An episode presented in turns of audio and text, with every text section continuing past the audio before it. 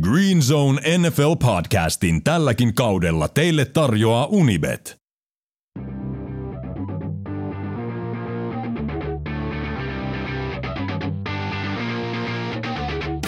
Green Zone NFL podcast. Äänessä ohjelman kasvot Julius Majander, Puutti Monni, Ville Terenius sekä ohjelman isäntä Mikko Coach Koikkalainen. Tervetuloa kuuntelemaan Green Zone NFL-podcastia. Minä olen Mikko Koikkalainen, tämän ohjelman isäntä. Tom Brady on done, Aaron Rodgers on done, Russell Wilson, Wilson on done. Green Zone sen sijaan ei ole koskaan valmis, jaksaa aina vaan. Julius Maander ja Ville Terenius, tervetuloa. Moro moro. Morjes. Mitä, miltä Ville tuntuu? Sä oot aika monta vuotta ollut sitä mieltä, että Tom Brady on huono. Nyt kun se oikeasti on huono. Hän on, ei kun siis, nyt, hän, nyt hän on siis todella huono. Mutta on hieno seurata niinku, öö, Brady ja Rogers, kuinka ne vaan niinku, silloin kolmosviikolla nyhjäs sen, mitä hyvä, jotain 14.10, 14.12. Ja sen jälkeen kumpikaan ei saanut enää yhtään mitään aikaa. Niin joskus vaan olisi kannattanut pysyä eläkkeellä, kun sinne on jo mennyt. Mm. Ja tälleen niin kuin just tähän jakso alkuun saatiin myös breaking news, että Tom Brady meinaa jäädä nyt kolmen viikon lomalle, että palaa vasta sitten tuon Saksan ottelun jälkeen joukkueen pariin. Niin kyllä toi jostain kertoo. Done. No ei, tämä, tämä oli vitsi, mutta tuon olisi uskoa. Se on niin hullua, että toi niin kuin, ei Tom Brady ole koskaan ollut tämmöinen. Tämä on, tämä on outoa, outoa elämää. Mitäs Ville sun fantasy-joukkueella menee? Mun fantasy menee äärimmäisen hyvin, niin kuin sä Vice President of Football Operation ja tiedät. Öö, voittoja satelee. Jamar Chase teki ihan hirveän tuloksen viime viikolla. En tiedä mistä johtuu. Pääseekö se pelaamaan jatkossakin tuommoisia practice squad cornereita vastaan? Öö, ei, ei kai joku All Pro varmaan oli vastassa. Voisin kuvitella.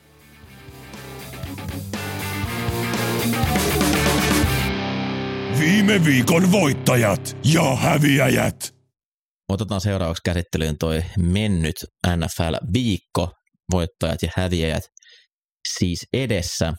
Mä voisin aloittaa ja Los Angeles Chargers ja Justin Herbert, iso häviäjä. Ennen kaikkea Chargers, mutta oli myös Herbertiltä huono ottelu, mitä mä hänet pitkään aikaan nähnyt. Toi koko hyökkäys on tällä hetkellä täysin rikki sitä, sitä on erittäin raskasta katsoa. Siellä ei ole ketään laita hyökkää, kenelle heittää palloa. Ja puolustukset tietää jatkuvasti, mitä on tulossa. Stikkii tai hänkkii ja ei mitään muuta. Kaikki on tosi, tosi matalalla. Mä en tiedä, miten paljon Herbert ja se kylkivamma vaikuttaa hänen tasoon, mutta noin viimeiset viikot niin ei, ei ole pelannut omalla tasollaan ja mä näin suurena Herbert-fanina, niin tietysti erittäin pettynyt siitä on, mutta toki jätetään semmoinen pieni disclaimeri, että jos nyt on oikeasti kylkiluhajalla, niin se voi olla vähän vaikea, vaikeasta palloa heittää, mutta ei näytä hyvältä tällä hetkellä. Sen lisäksi tietysti nämä jatkuvat loukkaantumiset, J.C. Jackson loppukausi sivussa, Mike Williams, high ankle sprain ja kun Brandon Staley sanoi, että hän on viikkoja pois, ei päiviä, niin puhutaan varmaan noin 37 viikosta. Koska Keenan Allen palasi yllättäen pelaamaan viime viikolla, pystyy pelaamaan hieman vajaa puolet ottelusta, kunnes ilmoitti, että ei pysty kiihdyttämään kunnolla. Hienosti hoidettu tämäkin homma. Se oli day to day, niin kato se nyt vaan niin kuin, oli semmoinen puolipäivä tällä kertaa. Mm synkkä organisaatio, sy- synkkä organisaatio ja äh, harmittaa, harmittaa tosi paljon. He, Herbert saa nyt aika paljon kuraa, kun hänet nostettiin niin korkeisiin valoihin kaikkien toimesta. Mä itse pidän edelleen häntä loistavana pelaajana ja se tullaan kyllä tälläkin kaudella näkemään, mutta tällä hetkellä tuo operaatio on on huono ja sitä ei ole kiva katsoa. Julle. Joo, jatketaan nyt näiden häviäjien kanssa ja mainittiinkin jo Rodgers, mutta Packersin hyökkäys on, on häviäjä, on, on done. Jos et sä pysty tekemään mitään muuta kuin flattiscreeniä viljellä, ei siellä oikeastaan mitään muuta hyökkäyksestä. Aaron Jones on paras pelaaja niin backinä kuin rissuna, mutta ei saada sille tarpeeksi palloa. Niin mitä tuolla tehdään? Packersin on pakko hankkia jotain apuja tässä trade deadlineilla. Ne, ne, niin, sen tarvii laita hyökkäin, joka pystyy voittamaan miespuolustuksen. Jep. Niillä siis... tällä hetkellä mitään aseita siihen. Kaikki vaan pressaa niiden rissuja ja ne on täysin toivotaan, toivotaan heittoja. Rodgersin heiton keskimääräinen pituus ilmassa oli 5,5 yardia. Uff. Se on Drew Brees viikkojen eläkettä tasoa. Ja toi oli niin kuin 23 vuoteen ensimmäinen kerta, kun Packers ei saanut ainuttakaan third downia konver- konvertoitua. Mikä on niin kuin, siellä on ihan, ihan pätevä OL, siellä on hyvät backit, mutta Rodgers haluaa heittää. Ja Rodgersihan sai y- yhden harin koko pelissä. Sen verran oli painetta. Ja jos sillä toi tulos on tota tasoa, niin Mm, Tuossa hieman hämää se, että miten nopeasti Rodgers tällä hetkellä lähtee heittämään. Mun mielestä hän ei luota siihen hyökkäyksen linjaan. Eli se, että sieltä tulee vain yksi paine, niin jos, jos pallo lähtee kahdessa sekunnissa siihen flättiin, niin aika vaikea sieltä painetta myöskään tulla. Keskushyökkäillä oli kolme kantoa tokalla puolella Washingtonia vastaan. Tukeeko tuo hyökkäyssysteemi tällä hetkellä voittavaa joukkuetta? Mun mielestä ei. ei. Aaron Jones on oikeasti ton joukkueen paras pelaaja. Hänen pitäisi saada vähintään 20 kosketusta palloon joka ottelussa. Romeo Dubs ei pysty ottaa palloa kiinni. Rodgers luottaa Lazardiin ja Jonesiin tällä hetkellä, ei mihinkään muuhun. Sitä on raskasta katsoa, ja nyt pitäisi trade, tässä on ikkuna auki muutama päivä.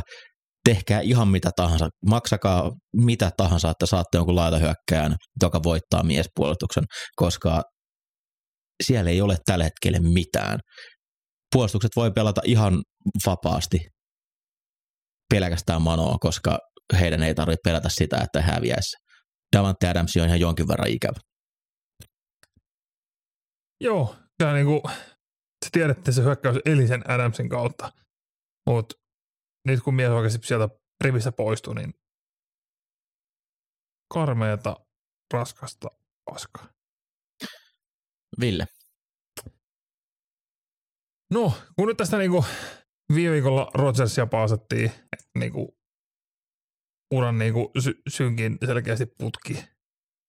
Et tappio sille ja Giantsille ja just jos voitti Patriotsin, nyt turvaa Washingtonilta.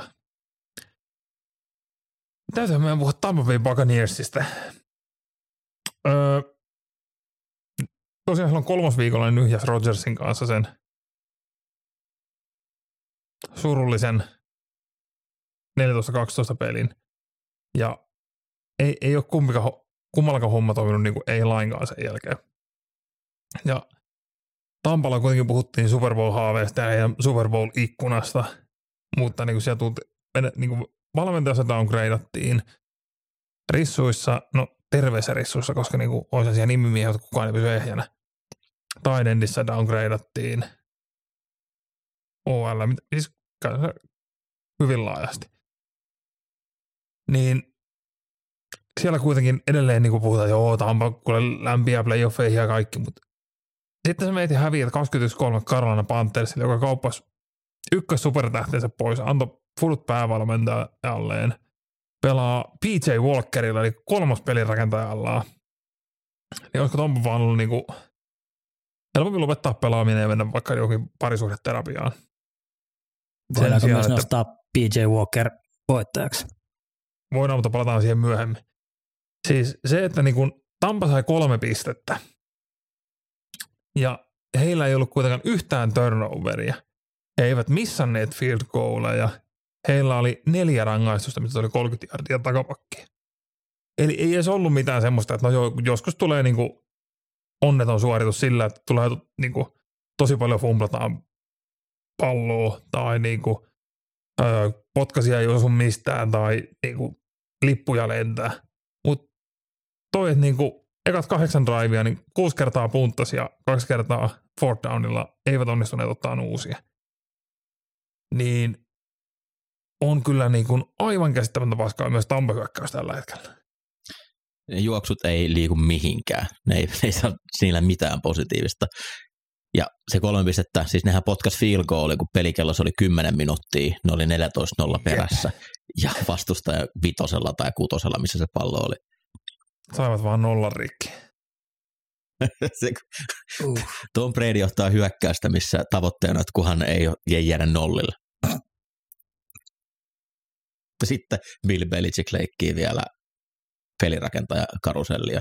Tämä on ihanaa aikaa kaikille, kaikille muille paitsi vanho, pe, nykyisille ja vaan entisille Patriots-faneille, jotka lähti menee sieltä, kun Brady lähti pois. Uh, Chicago Bears, iso iso voittaja. Aivan käsittämätöntä, ei mennyt kuin puolitoista vuotta, kun Justin Fieldsille saatiin gameplani, mikä ottaa huomioon sen vahvuudet. Yhdeksän, peli tuli sieltä yhdeksän suunniteltua pelirakentajan juoksu oli QP counteri, oli QP draw, oli QP sweep, uh, inside zone, missä se pystyy pitää pallon. Herra Jumala, se oli ihanan näköistä. Liikutettiin heittoalustaa, koska he, heittosyöjä se ei yleensä ole hirveän hyvä. Missä tämä on ollut? Se lähti saman tien NFL-pelirakentajalta, vaaralliselta sellaiselta tulee vaan mieleen Sopranos-sarjassa imitoitiin erittäin taidokkaasti Silvion toimesta Al Pacino kummesta kolmosessa, kun just when thought I was out, they pulled me back in. Mä, mä en vielä lähde siihen. Mä edelleen olen sitä mieltä, että ihan Fieldsin pitää pystyä sitä pocket-presenssiä parantaa huomattavasti, että se siitä tulee tähtiluokan pelaaja mutta tämä oli erittäin positiivinen yllätys ja mä oikeasti hekumoin, kun mä katsoin tätä ottelua tiistai-aamuna. Kyllä, että ollaan pystyy jo tekemään asioita. Et, niin kuin sanoit, niin Fieldsis on, on niin kuin kehitettyviä kohtia, niin kuin isoja juttuja, mitä pitää parantaa, mutta tuolla pystyy jo tekemään, tekemään NFL paljon asioita, niin toivotaan, että tällainen jatkuu ja saa Fieldsille hyvä drive päälle. Niin siis minkä stressin se laittaa puolustukselle, kun sun pitää käydä läpi kaikki QB-juoksuvastuut, kaikki muut. Heillä on muutenkin ollut varsin vahva tuo koko juoksu hyökkäys tämän vuoden, niin nyt siihen vielä tuodaan QB-juoksut, niin Baltimore Philly-tasoinen juoksuskeema, niin ehdottomasti sinne pitää ajaa sisään. Sitten. Yeah. No mä mainitsin tuon PJ Walkerin tuossa jo Siis mitä dime heittoi, mistä nämä tuli? Ja siis aivan on the money. Kolme, ja, kolme niin. ja nolla starterin.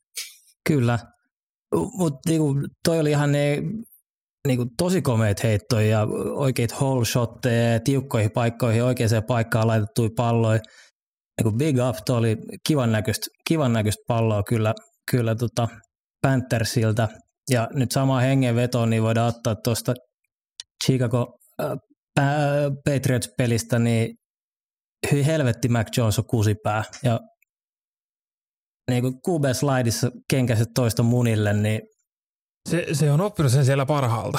Niin. Tom, Tom Brady spesiaali. Kyllä.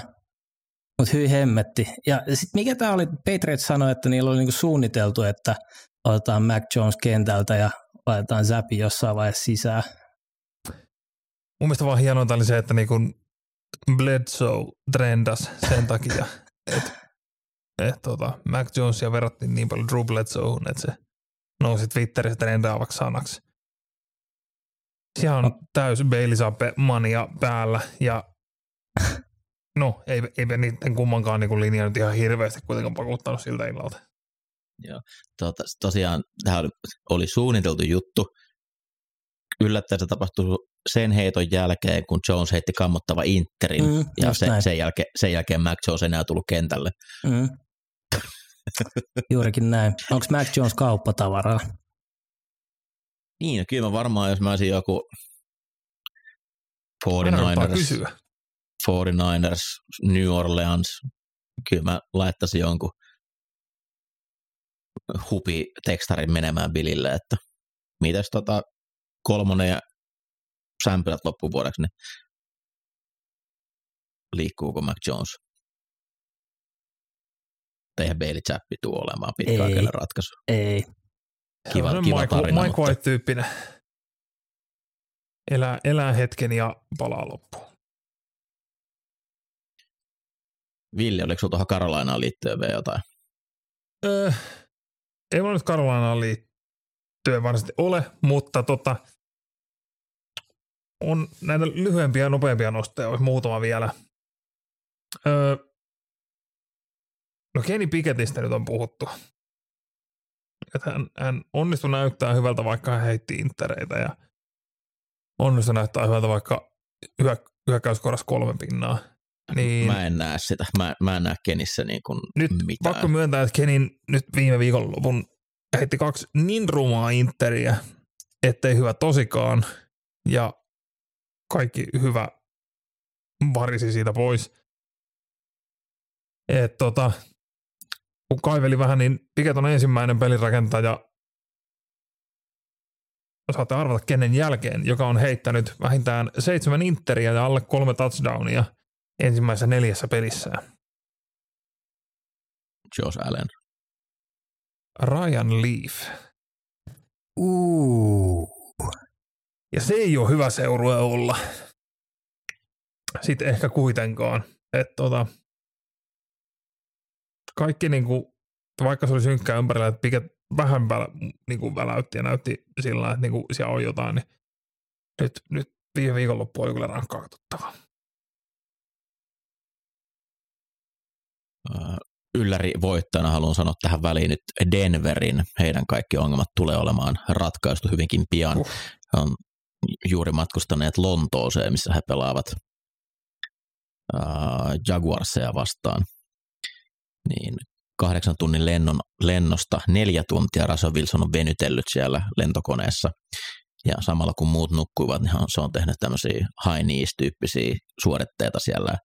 Tolla, tolla grindaamisella Denverin huolenaiheet on hyvin pian takana. Kukaan joukkueesta saanut nukkua ja kaikki vihasta entistä enemmän. Se on niin järkyttävä tryhard, että ei niinku mitään järkeä. Siis Broncos, Broncos Jets-pelistäkin voidaan niinku muutama, muutamainen nosto. Broncos on nyt pelannut tänä vuonna 105 minuuttia yhteensä kolmansia kvarttereita. He ovat tehneet tänä vuonna kolmoskvartterilla yhteensä kolme pistettä. No ei ne toisaalta hirveästi, niin kuin, hirveästi ole Mut skorannut muillakaan kvarttereilla, että sillä se on linjassa. Et niin kuin, Denverin puolustus on historiallisen niin kuin, siis dominoiva puolustus. Hän on päästänyt ö, 16,4 pe- pistettä per peli, mikä on niin kuin oikeasti aika, aika kova taso. Mutta sitten heidän hyökkäys on tehnyt 14,2 pistettä per peli. Toi, toi tulee turhauttaa joka ikisen puolustuksen pelaajan siellä, jos toi hyökkäys ei lähde yhtään rollaa. Eli heillä on niinku 100 pistettä seitsemään peli. Se on järkyttävä luku.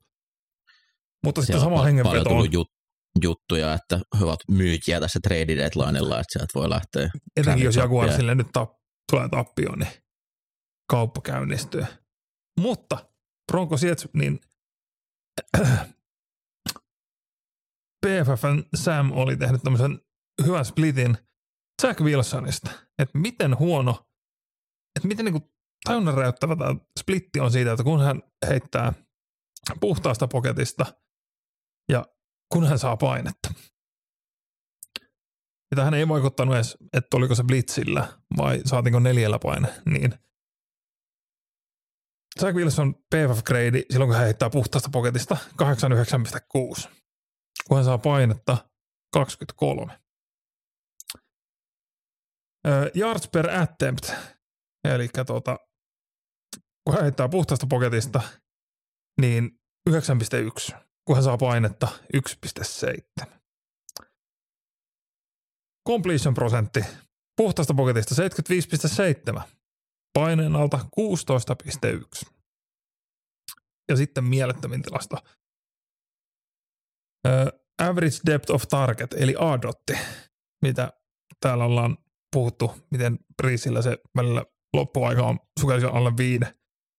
Puhtaasta poketista Jack Wilsonin adotti on 6,4. Kun hän saa painetta 12,7. Eli siellä syttyy semmoinen sisäinen gunslinger, aina kun joku on niinku yhtään lähellä. Ja sitten aletaan heittää syvää. Zach Wilson ei ole it. ei ole him. ei ole siis him. just, Oi, oi vittu, tai him-juttu on muuten raskas. Oh. too many hims. Mutta tota, joo, niin toikin vielä niin kuin nä- näkyy hienosti Broncosia vastaan, että kun se puolustus vähän sai siellä painetta, niin Jack Wilson oli ihan purjeessa aina, että mitä tapahtuu. Ja näin se tulee. Mutta nostetaan vielä yhtenä voittajana toinen New Yorkin joukkue ja etenkin Brian Dable. Sano Brian Flores mitä tahansa, niin kyllä Giants palkkasi sen oikein Brian. Öö, tämmöinen niinku tajunnan tilasto, mitä mä en niinku, tätä on vaikea uskoa todeksi, mutta tämä on totta. Daniel Jones on ensimmäinen pelirakentaja NFL-historiassa, joka on vetänyt viisi game winning drivea ensimmäisessä seitsemässä pelissä. Game winning drivein siis määritelmähän on, että niinku neljännellä partnerilla tai jatkoajalla, niin joka vie joukkueensa niin johtoa viimeistä kertaa, eli tuo sen voit. Niin en varsinaisesti yhdistä, niin kuin yhdistä mielestäni Daniel Jonesia, että se on se historian ainoa QB, joka on tämmöiseen pystynyt. Että totta kai tämä on niin kuin, Mahomes. niin, tämä niin kuin tavallaan vaatii sen, että te olette, te olette tasoissa tai tappiolla vielä, että tulee se game winning drive niin kuin mahdollisuus. Mutta tota, tiukkoja pelejä ja Daniel Jones, niin se mies johdattaa. Mä en tiedä millä pyhällä hengellä ne voittaa noita otteluita. Miten ne saa vastustaa tekemään tyhmiä asioita. Tuo, tuo oli kohtuutasainen tuo Jaguars-matsi, mutta silti siellä oli Jaguarsit semmoisia Plaxico Bures hetkiä, että kaivetaan se ase ja ammutaan omaa polvea.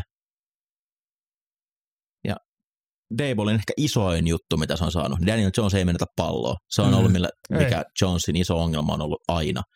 Nyt ei ole kovinkaan montaa pallon menetystä tullut. Sen lisäksi ne on vielä valjastanut hänen omat jalkansa paremmin kuin mitä kukaan.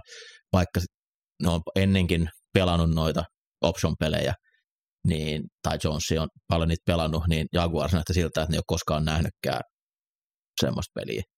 Niin oli joka kerta vastuut hukassa. Että siellä ei ollut ketään pelaamassa QBta, kun oli tämmöinen valintapeli, missä on mahdollista, että pallo menee joko backille tai QBlle. Se ei varsinaisesti näytä Jerin atleettiselta tai siltä, että se olisi niinku semmoinen pikajuoksi. Enemmän Daniel Jones on semmoinen honkeli kirjaston täti. Mutta kyllä siellä vaan löytyy niinku jaloissa potku. Tämä podcasti harvemmin on hirveän RB-positiivinen, mutta nyt on kyllä nostettava esiin kaksi backia voittajina. Josh Jacobs ja Saquon Barkley. Jacobs Raidersista ja Barkley Giantsista aivan ilmiömäisiä kausia kaverit pelaa ja lähes jokainen juoksuyritys niin ei päädy siihen ensimmäiseen taklaukseen. Aina ottavat enemmän kuin mitä se skeema antaa. Ja Barkley etenkin, niin näyttää räjähtävämmältä, mitä hän on koskaan ollut. Ja vammat on nyt takana päin ja vie tota kivirekkeen välillä eteenpäin. Älä, älä kirosta tuolla. Vammat on nyt takana päin. Ainakin tällä hetkellä, toistaiseksi. 6-1. Ja jos nämä ottelut pelattaisiin jokainen kymmenen kertaa uudestaan, niin tuo joukkue voisi olla kaksi, tai neljä, kaksi ja neljä tai kolme ja kolme varmaan useimmiten, mutta eivät tällä hetkellä ole, ja siitä kunnia myös Barklille. Onko Jullel vielä? No kyllä vähän voisi hypettää toista viikkoa putkeen Bengals hyökkäystä. Joo, mä tiedän, että siellä oli Atlanta vastassa ja ja practice squad DBt, mutta kyllä toi nyt jotain on klikannut, että, että kyllä se pallo niin kuin nätisti ympäriinsä leviää tuolla Burrown kädestä ja, ja tota, kiva nähdä, että, että heillä on nyt heillä on, he on päässyt käyntiin, koska kyllä toi on niin siistiimpi liiga, kun saadaan oikein tuollaista kunnon heittopyssytystä, otetaan vähän vastapainoa tuohon backhivistelyyn, niin, niin tota, kivan näköistä hommaa. Bengalsin puolustukselle myös nostava hattua tässä. Tämä oli heidän seitsemäs peli putkeen, kun he päästään toisella puolikkaalla touchdownia. Se on aika paljon. Se on 97 Chiefsin jälkeen pisin putki. Ei se, mitä niin kuin Anamuron puolustus tekee tosi hyvin, niin puolella vähän säädetään. Ja sen jälkeen ei enää touchdownia päästä. Mitä jos ne tekisi ne säädöt siinä ekan drivein jälkeen? Mahdotonta. Hei, hei. Hätiköimällä kusipäisiä lapsia, Mikko. No ei. Tota, sieltä on puut lähtenyt, oikeastaan he on huomioinut pelkästään shotgunin nyt Kyllä. viime otteluissa. Joo, ja sieltä on, ei mitään. Jack Taylor hyökkäys on unohdettu, on menty Joe Burrow hyökkäykseen. Eli palloganista Burrowlle ollaan paljon emptissä, tuodaan emptistä running backia, pelataan RPO-pelejä, kun on kevyt boksi. Ja sehän toimii tällä hetkellä kyllä se varmasti aseet löytyy myös jossain vaiheessa puolustukselta, että miten sitä vastaan pitää pelata, mutta alkukauden he joutuivat kohtaamaan tosi paljon kahta syvää, nyt on ollut vähän vähemmän sitä. Mutta hyökkäykset, jotka on hyviä, niin haluan nostaa Kansas City Chiefsin. Kyllä, kyllä, kyllä Reed ja Mahomes osaa laittaa hyökkäyksen kuntoon. Niners D hieman loukkaantumisesta kärsi, mutta sai takaisin muun muassa Joy Boson, äh, Nick Boson. Ja siitä huolimatta Chiefs teki käytännössä mitä tahtoi, 44 pistettä ja yksi koko kauden parhaimpia, tehokkaimpia hyökkäysotteluita, mitä tahansa puolustusta vastaan, ja tämä tuli yhtä liigan parasta defiä vastaan. 4,9 pistettä per drive. Silloin aika mahdoton hävitä. Joo, kyllä niin kuin Kelsillä taisi olla 98 jardia, sitten Valdes Cantling ja Smith Schusterin molemmat oli jossain yli 130. Niin ei se nyt ihan, niin kuin, jos miettii, miten Green Bayssä kaivataan Davante Adamsin perään, niin ei Chiefsillä kyllä niin kuin mitään hätää on ilman Tyreek Hilliä tällä hetkellä. NBA, Korisliiga ja muut kovat koripallosarjat ovat taas käynnissä. Ville Mäkäläisen ja Miika Särre Särmäkarin Tripla Tupla on Unibetin viikoittainen koripallopodcast, joka ruotii kiinnostavimmat puheenaiheet niin meiltä kuin maailmalta. Ota Tripla Tupla tilaukseen Spotifysta, Soundcloudista tai Apple Podcastista. Unibetin Tripla Tupla, johtava koripallopodcast.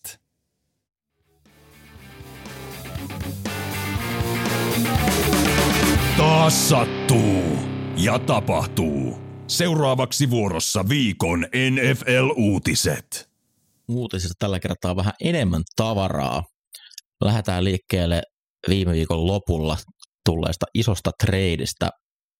Carolina Panthers kauppasi heidän tähtikeskusyökkäjä Christian McCaffreyn San Francisco 49ersiin.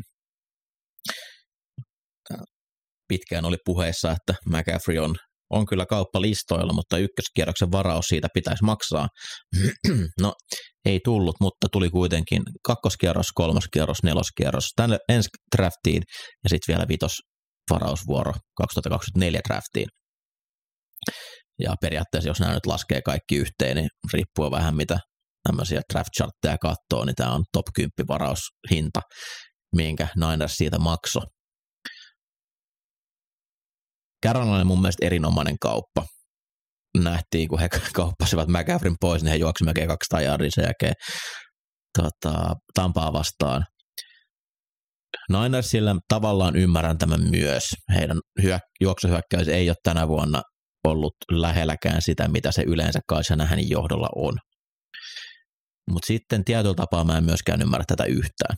Mä ymmärrän sen siltä kannalta, että NFC on tänä vuonna täysin avoin divisioona, ja Super Bowlit on ne, mitkä merkkaa, ja jos tämä nyt siihen auttaa, niin totta kai. Mutta he, he on maksanut viime vuosina niin paljon he maksoivat kolme ykköskierroksen varausta, että sai varata Trey Lancein, joka ei pelannut vielä juuri yhtä. He on varannut running backkejä kolmoskierroksella, neloskierroksella viime vuosina paljon. Kai hän on aina saanut hyvinkin alhaisista running backeista isoja tehoja irti. Siis oli, Ja- mulla oli, McCaffrey ei ole se terveyden perikuva. hei, aikaisemminkaan. jos, jos Niners saa jonkun pelaajan pysyä ehjänä, tai joku joukko saa pysyä ehjänä, niin hän Niners. Ei niin hirveästi loukkaantumisolia yleensä ollut kellä. Mutta niin mulla oli alkujaan häviäjiin tämä, mutta nyt ajattelin, että tämä on uutisessa kuitenkin, niin et, et miten Shanahan ei vaan pääse itsensä ylitte. Mies, joka taikoo niinku about teipistä paremman pelaajan kuin osa niinku ykkös running backit, kenestä vaan tähän kadulta feature back. Ja niinku se on erinäisiä draftaamattomia free agentteja aina ollut kärjessä ja nytkin siellä taitaa olla se Wilsonin UDFA. Mutta se ei vaan voi lopettaa sitä backkeihin sijoittamista. Niin tällä hetkellä se on nyt käytetty pelkästään running backien hankintaan 2021 kolmonen, kutonen, 2022 kolmonen, 2023 kakkonen ja kolmonen ja 2024 nelonen. Niin olisiko nyt kuitenkin muita paikkoja, mihin käyttää tommonen määrä draft-kapitalia, kun sä pystyt tekemään niitä backkejä niin kuin melkein mistä tahansa. Niin ja sen lisäksi vielä McCaffreyn soppari, että on tuo aika, aika hevi hinta kyllä koko, kokonaisuudessaan. Hyvä pelaaja, jep, mutta aika Joo. älytön hinta. Niin, ne otti nyt sitten tukkaan 44-23 Chiefsiltä. Onks, oliko tämä running backista kiinni? No McCaffrey kävi kentällä totta kai, mutta ei tämä niinku, kai se ehkä jotain muuta tekemistä olisi ollut tolle, tolle saaleille. Joo, mä laitoinkin Twitteriin tosta, että oli, totta kai se oli, milloin kauppa tuli perjantaina, mies pelasi sunnuntaina että nopealla aikataululla. Mutta hänellä oli joku 50 jardia siinä ottelussa, hyvin juoksui, mutta kun katsoo ne filmiltä, niin siinä ei ole yhtään semmoista jardia, mitä kuka tahansa keskiverto running back ei pystyisi ottamaan. Mielenkiintoista nähdä, miten se nyt lähtee tuosta kehittymään, nyt kun saavat tuotua lisää. Kyllä ne pystyy niinku erittäin hauskoja asioita tekemään. Miettiä, että siellä on Debo Samuel ja McCaffrey, ne voi pelata ihan mitä pelipaikkaa käytännössä tahansa. Ne varmasti laittaa DC niin kuin jonkinlaiseen hullun myllyyn miettiessä, että miten, mitä kaikkia tsekkejä pitää olla, että kun ollaan tässä muodostelmassa, niin ketä, ketä on juoksuuhkia sun muita. Mutta tosiaan, eh, no en mä tiedä, itse mä aina yliarvioin varausvuorojen arvoja, koska kyllä ne pelaajat pitää myös osua, mitä sä niillä otat. Mutta mun on vaikea uskoa, että mikään joukko olisi niin paljon parempi draftaamaan, että kun nyt sitten pitää osua niillä vuoroilla, mitä sulle jää jäljelle. Joo, siis niinku, vaikka nyt McCaffreysta maksettiin nämä pikkejä, niin senhän olisi varmaan ottanut niitä running backkejä muutakin näillä pikeillä. Että tuossa niinku 2021 kolmonen ja kutonen, mitä olet käyttänyt backkeihin, niin kolmoskerroksessa valittu Trey Sermonihan taitaa olla Eaglesissa tällä hetkellä, koska silloinkin kutoskierroksella otettu Elijah Mitchell onnistui tekemään enemmän tulosta aina sille. No sitten tälle vuodelle mentiin, niin sieltä Tyrion Davis Price taas kolmosella. Ja silti silleen niin kuin Jeff Wilsonin arvokattu. Niin on tää jotenkin niinku ihmeellinen mylly, miten toi niinku, hänhän on kiinni tokan päivän running backkeihin ollut aina. Et ihan sama kuin asiaan niinku tekee tulosta. Silloin kun oli Falconsissa Demonta Freeman jo y- niinku nousevana tähtenä, niin silti haettiin Devin Coleman siellä, että tarvitaan se. Ja sitten meillä oli, niinku, ka- oli kaksi backia, mitä käytettiin, koska Freeman kuitenkin pelasi edelleen ykköspäkkinä paremmin. Niin pitäisi vaan niinku running backista on helppo ylimaksaa. Ja se ei ole mikään niinku kuitenkaan pelipaikka, mikä pysyy ehjänä ja tuoreena. Ja katsoo, miten McCaffreylla on ollut vammoja, kuinka paljon on ollut toucheja. Niin, oh. Nyt heillä taitaa olla jäljellä kaksi pikkiä ensi vuoden draftiin. Oliko se sitten saa nel- hirve, Niin, niillä on niitä komppikkejä. ne saa hirveän määrä komppipikkejä, Joo. kun sieltä on lähtenyt AC tai näitä vähemmistö, edus, Niin. vähemmistövalmentajia ja joka tapauksessa niin kyllä tässä nyt aika suuri toive saa olla, että Trey Lance toimii. Öö, sitten New York Jetsin seuraavaksi. Jets-fanit, olen pahoillani teidän puolesta, te ette voi nauttia positiivista asioista ikinä viikkoa pidempään. Uh, Priest Hall erittäin ilmiömäinen tulokas running back hajotti polvensa ottelussa Denveriin vastaan ja on loppukauden sivussa. Sen lisäksi ilmiömäisesti pelannut Elijah Vera Tucker hyökkäiksi myös lähes joka paikkaa siellä käynyt paikkaamassa. Hänellä revesi hauis ja hän on myös loppukauden sivussa. Valtavia menetyksiä tuolla joukkueelle. Breed Hall on käytännössä ollut se räjähtävä osa tuota hyökkäystä sen jälkeen, kun Jack Wilson tuli pelaamaan. Heidän heittohyökkäys on kuihtunut melko lailla olemattomiin. Ja Vera Tucker oli se, joka laittoi hyökkäyksen linjan. Se on niin kuin... Ei se haittaa, vaikka hänelle paras linjamies putoo. Jack Wilson on hyvä paineen Näin just. Mutta paikatakseen Brees Hallin puutetta, siellä tehtiin saman tien liikkeitä ja Jaguarissa, Jaguarsissa turhan vähälle peliajalle jäänyt James Robinson käytiin hommaamassa kutoskierroksen varausvuoroa vastaan, joka voi muuttua vitoseksi, jos Robinson saa joku 300 kantoa tänä vuonna tai joku vastaava. Taisi olla tämä ehto siinä. Sääliksi käy kyllä Jetsiin. Joo, ja niin kun James Robinson on mun mielestä ihan, ihan kiva pelaaja, mutta ei, ei se running backiin nyt kaadu tämä homma, että verrataan kuitenkin sen paremman backin Jaguarsista. Niin. Höp, höp, höp. Travis Etienne. Etienne näytti kyllä ihan kivalta. Ei, mutta katso, ka, kattokaa sitä viime peliä. Se tekee niinku, siellä on muutama iso, mikä breikkaa, mutta muuta se vaan niinku, juoksee kruunainen linjamiehen ja munuaisia. Ihmettelee, että miksi ei tähän avunnut aukko. Et se, se ei löydä sitä niinku, Jaguars vaan Urban Mayer kiumassaan varas Etiennen ja unohti Robinson, mikä on sääli. Sitten mennään kohtu isoon uutiseen, yllättävään uutiseen ennen kauden alkuun, jos miettii. Indianapolis Colts ilmoitti, että he laittaa Matt Ryanin penkille. Ryanilla on pieni olkapäävamma tällä hetkellä, mutta kyse ei ole pelkästään siitä, vaan idea on, että loppukauden ajan viime vuonna kutoskierroksella varattu pelirakentaja Sam Ellinger tulee toimimaan loppukauden joukkueen starterina. Colts maksoi Matt Ryanista kolmoskierroksen varauksen Atlantalle, antoi hänelle rahaa, maksoi siitä aika paljon. Nyt he saivat seitsemän hyvin keskinkertaista starttia. Ja koko kauden on, vaan näytti siltä, että Matt Ryan on hidastunut entisestään, heittokäsi on huonontunut, jolla on kombo, että kun et pääse painetta pakoon, niin sulle ei käsi riitä voittamaan sitä painetta, johti siihen, että Coltsin hyökkäys on yksi liikan huonoimpia.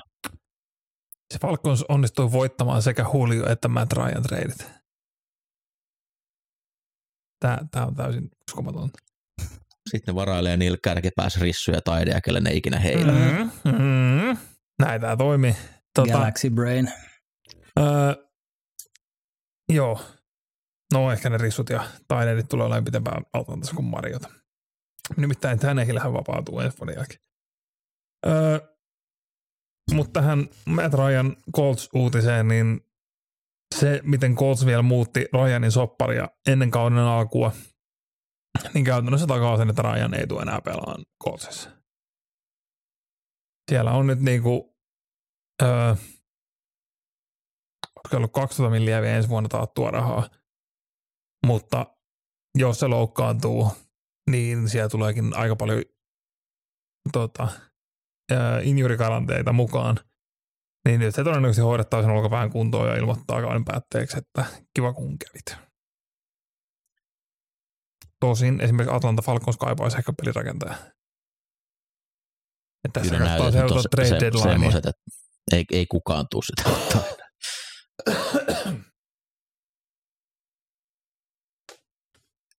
Ellinger tuo liikkuvuutta, mitä tuon linjan takana tarvitaan, mutta mä en tiedä, onko se nyt ihan kuitenkaan riittävästi. Se, että jos joku kutoskierroksen varataan, niin se kertoo siitä, että odotukset ei pelirakentajalle hirveän korkeat ole. Ja vähän tässä tuoksuu semmoinen, että siellä on käynyt Jim Ursain käsky, että mitäs jos me oltaisiin oikeasti aika huonoja tänä vuonna ja varattaisiin ensi vuonna sitten se meidän tulevaisuuden QB ihan itse sen sijaan, että koitetaan näiden muiden jämäjätkiä. Mutta Tom Brady ja Aaron Rodgerskin alkaa olemaan niin vanhoja ja huonoja, että Colts voi olla kiinnostunut molemmista niistäkin. Tässä on paljon mahdollisuuksia. Ja en siis... ihan hirveästi Texansin filmiä kattonut silloin, kun Ellinger siellä pelasi, mutta preseason joka toi pari peliä. Näytti ihan, ihan kivalta siellä, mutta heittokäden rajoitteisuus on, on ilmeinen ja ei myöskään ole niin hyvä urheilija, etteikö NFL-puolustajat sitä kyllä kiinni saisi. Niin, taisi kollegissa olla 3,4 yardia keskiarvo juosten, että, että, että tota, ei toi nyt mikään no en odota hirveän paljon Ellingeriltä NFLssä. Mut Matt Ryan, kerro, laita Ville urat pakettiin tässä kohtaa. Millainen muisto sulta jää Matt Ryanista? On, on se niin kuin Falcons historian merkittävin pelirakentaja. Ja, ja, ja Taitaa olla suunnilleen joku seitsemän eniten jaardeja koko mm. historiassa liikassa. Niin, ja nimenomaan hän oli mukana siinä porukassa, joka käänsi Falconsin siitä, että ei, ei saatu kahta voitokasta kautta putkeen. Öö, oli MVP, oli, oli pitkään, pitkään niin kuin, tavallaan sitä toisen, toisen pykälän kuubeita. Ei, ei siellä niin kuin kirkkaammalla huipulla – mutta tota, teki Falconsin hyökkäyksestä tosi hauskan seurattava ja relevantin tosi pitkään. Mm. Yksi vähän väärää paikkaa otettu säkki muuttaa hänen mm. historiaa aika paljon. Se, että Freeman ei osannut katsoa, missä hän linebackeri tulee. Vaikuttaa, vaikuttaa hyvin paljon, mutta tota, käytännössä se, että miten Staffordista, Staffordista puhuttuin Lionsissa, tuleeko sellainen Hall of Famer – niin kyllähän niin kuin Ryanin näytöt Falconsissa oli parempia kuin Staffordin Lionsissa, mutta Stafford sai sen sormuksen nyt Ramsissa. Niin, niin, niin tulee todennäköisesti olemaan niin kuin keskustelussa aikanaan. Ehkä jopa edellä Ryania, mutta tota. Ja jos Ryan on Hall of Fameissa, niin sen paikan voi sulkea sen arvostuksen En mä usko, että Staffordkaan sinne on menossa. Toivottavasti ei kumpikaan. Niin. Mutta lämpimät muistot. Älä missaa ainakaan näitä. Puheenaiheena NFL-viikon kiinnostavimmat ottelut. Kierros kahdeksan edessä. Pelit alkaa jälleen aika, a, aikaisin Suomessa. Nyt vielä lisähuomiona se, että kelloja siirretään lauantaina lauantai sunnuntai välisen yönä, joka muuttaa aloitusaikoja. Miten se vaikuttaa nyt tuohon Lontootteluun? Alkaako se Suomessa hetkinen? Tämä on se ehkä pitänyt tähän etukäteen tämä tarkastelu. Tämä on podcastingia. Tämä on todella... Mä Game Pass aukesi nyt. Mä sanoisin, että tulee 15.30. Kyllä, 15.30 alkaa kierros sitten muu, muu kierros tuntia aikaisemmin, eli 19.00 pelit ja sitten 22, eli tämä on vuoden paras NFL-kierros kunnes saadaan lopusti tämä aika myös Suomeen sitten pysyvästi. Tosiaan Lontoossa siellä lentokoneessa voimisteleva Russell Wilson on mahdollisesti pelikunnossa ja paljon tyhmiä asioita tekevä Jacksonville Jaguars isännöi ottelua. Julle, anna vähän asetelmia. Joo, toi Jaguars on, on hyvin ailahtelevainen joukkue ja siellä on sellaisia pilkahduksia hyvistä hyvästä meiningistä hyökkäyksessä, mutta nyt tulee kyllä vastaan sen verran kova toi Denverin puolustus, että vaikea nähdä, vaikea nähdä että, että toi hyökkäys tulisi kannattelemaan, kannattelemaan tätä joukkuetta kovinkaan, kovinkaan vahvoihin suorituksiin. Et Denverin juoksudeessa on, on ehkä se aukko, mitä, mitä tota Jacksonville voisi hyödyntää ja, ja tosiaan niin kuin puhuttiin tuosta Travis Etiennestä, niin siinä on kyllä sitä räjäh, räjäh, räjähdysmäistä voimaa, eli pystyisi repäsee vähän isompia juoksuja ja tota ehkä niin kuin muutenkin toi Jacks hyökkäys on kaivannut, että ehkä niin kuin sitä kautta lähtisi hakemaan hakemaan sitä, tota, niitä isoja pelejä ja, ja niin kuin pitkiä TDitä Etiennen kautta. Ja tota, Jacksonvillen kannalta hyvä on se, että siellä nyt on pass rushereissa jonkin verran loukkaantumista. Et mä en tiedä, Brandon Browningin äh, tota, pelaamisesta mun mielestä ainakin pitäisi olla out, eli siellä olisi ainoastaan Chubb tällä hetkellä näistä kovista pass rushereista paikalla, mutta jotenkin pitää kyllä saada suojeltua tuota Lawrencea, että hyökkäyksen linja on isossa roolissa tässä, että kovinkaan isoa päivää heittää ne ei kyllä tule tulemaan, mutta hyvä homma tässä on se, että toi Denverin hyökkäys ei ole mistään kotoisin tällä kaudella. Et tota, jos Ripien pelaa, niin, niin se ei nyt hirveän kivalta näyttänyt se sen peli. Ainakin repäsee pitkiä heittoja, heittoja mutta ei ne, ei ne kyllä perille ole menossa. Wilson, jos pelaa, niin vähän sama homma, että en tiedä, onko se sen parempi asia – Öö, Musta kuulostaa tosi huolestuttavalta, jos Wilson yrittää pelata. Niin. Silloin, var, silloin varmaan paineet koettaa suorittaa, mutta se atleettisuus taso, mikä on lähtenyt laskemaan vielä niin kuin huonoa takareidellä, niin kuulostaa jotenkin tosi hazardilta. Joo, ja sitten siellä on vielä molemmat täkkelit, täkkelit vissiin out, että et kyllä niin kuin Josh Allen vastaan, kuka siellä nyt vasen täkkeli pelaa, äh, Calvin Anderson – on näyttänyt huonolta tällä kaudella, tai siis niissä peleissä kun on pelannut, niin, niin tota Wilson puolikuntoisena kuitenkin kohtuu hyvää puolustuksen linjaa vastaan, niin ei, ei kuulosta mitenkään hirveän hyvältä idealta. Että tämä, tämä on kyllä aika, aika tällainen jännä peli sinänsä, että ei, ei varmasti hirveästi pisteitä tulla saamaan aikaiseksi. Ja, ja tota, niin kuin isoilla peleillä tämä, tämä ratkaistaan, että joko, joko syötön katkoilla fambuleilla tai sitten pitkillä repäsyillä ja, ja tota, jotenkin tuntuu, että hyökkäyksistä niin ne pitkät repäsyt niin, niin on kyllä enemminkin tuolta Jacksonville puolelta mahdollisia. Jaguarsin hyökkäys kaipaisi ulkolaita hyökkääjää. Mm. Se, he pelaa tällä hetkellä tosi kapealla kentällä, koska siellä ei ole yhtään receiveri, joka on, on tehokas kenttien laidoilla. Ja kyllä Patrick Surtain tulee kaventaa sitä entisestään. Mulla on semmoinen fiilis, että Denveri, Den, Denverin D hoitaa tämän ottelun. Mä viime viikot ollut niin pettynyt tuohon Jaguarsin kokonaisuuteen, että kyllä ne jotain virheet tulee tekemään, millä ne tämän ottelu häviää. Sitten Ville pääsee ennakoimaan klassikkoottelua Atlanta vastaan Carolina. Joo, tässä varsinainen hegemoniaottelu on. Öö, käytännössä voisi sanoa niin tällainen ennakkoasetelmista, niin ensimmäistä kertaa kun vuonna, niin Falcons lähtee peliin ehkä jonkunlaisena ennakkosuosikkina, mikä on todella hämmentävää. Hämmentävää, että miten, miten, miten tähän tilanteeseen on päädytty kaiken preseason haipin jälkeen, mutta tota,